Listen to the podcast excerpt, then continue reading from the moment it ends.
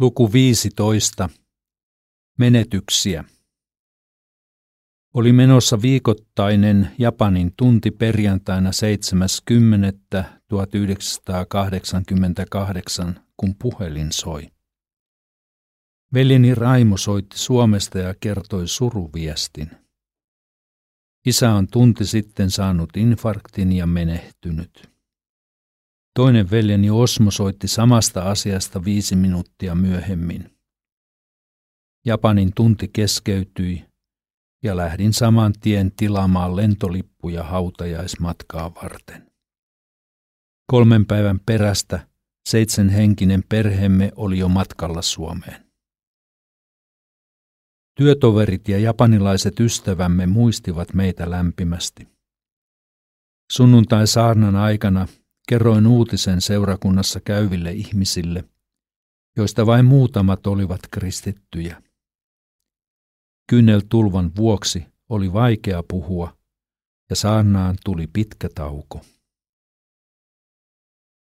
Isä oli perjantai-aamuna lähtenyt kotoa Kotkasta kansanlähetyksen miesten päiville Ryttylään, niin kuin hän oli tehnyt jo monena vuonna. Hän oli noussut paikallisbussiin jatkakseen matkaa junalla Kotkan asemalta. Sinne saakka isä ei ehtinyt. Muutaman pysäkin välin jälkeen sydän petti. Vaikka ambulanssi tuli pian ja lääkintämiehet aloittivat elvytyksen, mitään ei ollut tehtävissä. Raimo oli työhön ajaessaan nähnyt bussin ja ambulanssin pysäkillä mutta ei mitenkään voinut tietää, että oman isän lähtö oli käsillä. Otin paksun nipun Yrjöpapan lähettämiä kirjeitä mukaan pitkälle lentomatkalle.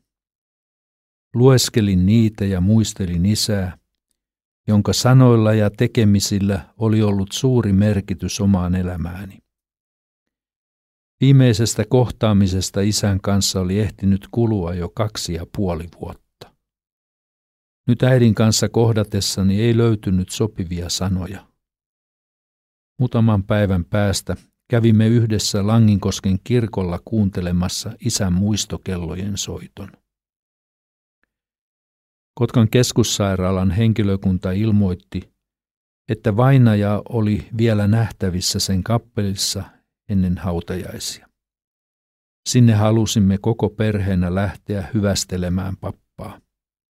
Tämä oli selvästi Japanin vaikutusta, koska siellä vainaja aina hyvästellään avoimen arkun äärellä.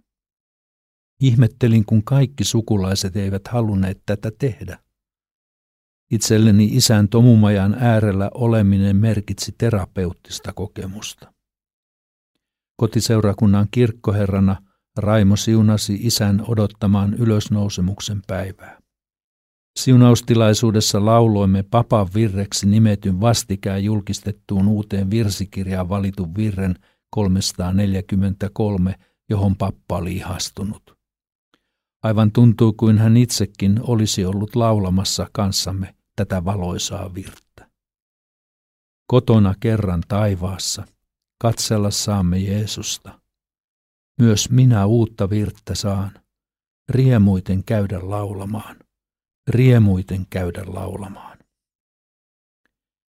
Otin runsaasti kuvia hautajaisista ja syksyisen kauniista hautausmaasta. Japaniin palasimme kolmessa eri vaiheessa. Lukiolaiset Simo-Pekka ja Elina lensivät ensin koululäksyjensä vuoksi. Muutamaa päivää myöhemmin minä matkustin kuudesluokkalaisen Jukan ja kolmasluokkalaisen Sadun kanssa. Vuokko jäi viisivuotiaan kuopuksemme Inkerin kanssa vielä ylimääräiseksi viikoksi Suomeen. Japanissa tein kuvista diasarjan ja esittelin suomalaisia hautajaisia varmaan kaikissa mahdollisissa saarnapaikan ryhmissä. Näin minä tein omaa surutyötäni ja japanilaiset saivat nähdä välähdyksen suomalaisista kristillisistä hautajaisista. Luulen, että monen kohdalla kirkon kynnys madaltui hieman näiden kuvien myötä. Suomessakin kuollaan ja hautajaiset vietetään koskettavalla tavalla. Yrjöpapan hautajaisten yhteydessä anoppini Hella Lanki halusi järjestää Lankilan tuvassa perheellemme aivan erityisen aterian. Hän tarjoili suomalaiset jouluruuat lokakuussa. Tuossa yhteydessä hän sanoi ohi mennen. Minua ei sitten enää ole, kun kesällä palaatte Suomeen. Ihmettelin ja vastustinkin mummun puheita, koska ei kukaan voinut tietää lähtönsä aikaa. Mutta jouluruoka maistui hyvältä lokakuussakin. Loppuvuodesta kuulimme Japaniin mummun vakavasta sairaudesta. Tammikuussa hän joutui leikkaukseen. Vähästä informaatiosta huolimatta meille syntyi käsitys, että pahin oli takana päin ja hellä mummu toipui kotonaan pikkuhiljaa. Maaliskuussa meillä oli kentällä suuri juhla, kun joitakin vuosia jatkuneet neuvottelut kansanlähetyksen ja Länsi-Japanin evankelisluterilaisen kirkon välillä johtivat yhteistyösopimuksen syntyyn.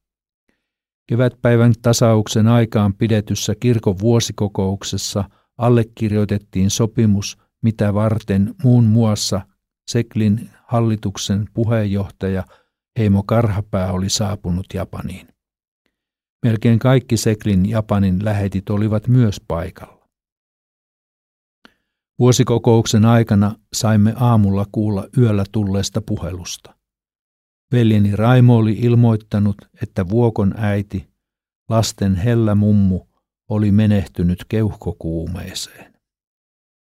Tämäkin viesti tuli täytenä yllätyksenä. Ehti kulua vasta runsaat viisi kuukautta edellisestä suruviestistä.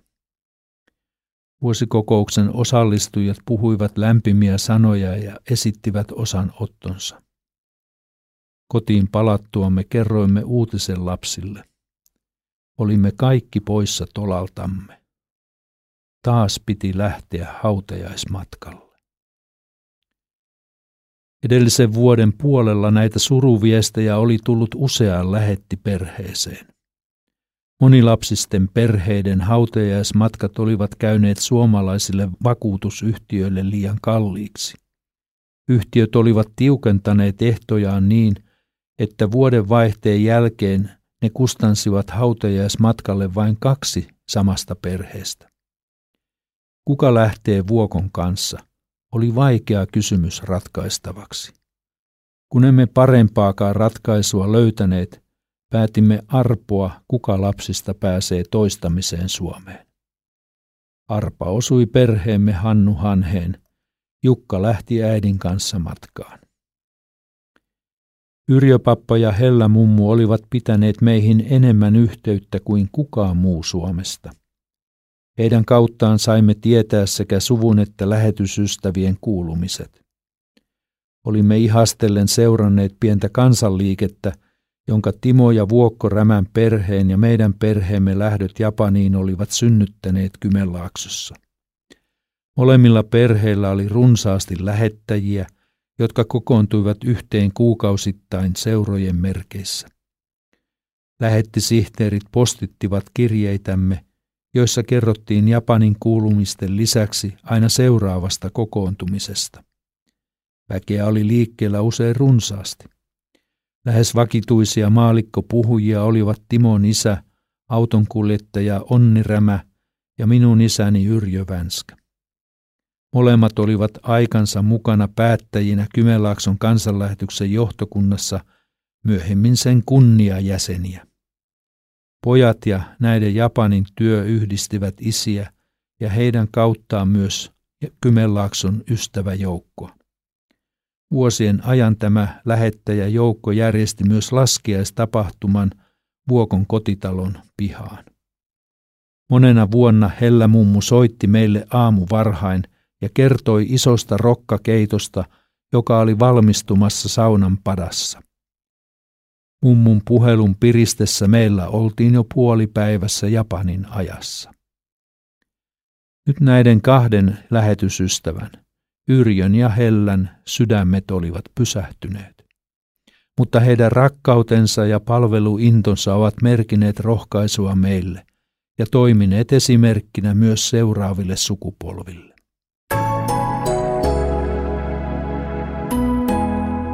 Kustannus Oy Uudentien Japani yllättää yhä uudelleen, lukija Seppo Vänskä. Haluatko lisää samankaltaista sisältöä?